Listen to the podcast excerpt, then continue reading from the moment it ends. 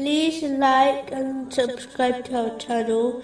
Leave your questions and feedback in the comments section. Enjoy the video.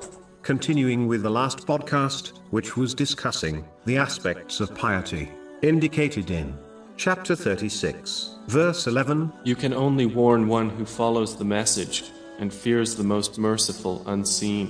One can only achieve true vigilance of the all-encompassing vision of Allah, the Exalted, by establishing all their obligatory duties, which is only possible when one fulfills all their conditions correctly. Next, one must turn away from all acts of disobedience, both major and minor sins, and if they slip up, to quickly and sincerely repent. This includes making up for any missed obligations according to their strength and fulfilling the rights of the people, which have been violated. Once this has been achieved, they should strive to establish the recommended voluntary good deeds, which are from the traditions of the Holy Prophet Muhammad, peace and blessings be upon him. Even though one will not be able to act on them all, one should prioritize the voluntary deeds according to the priority set by the Holy Prophet.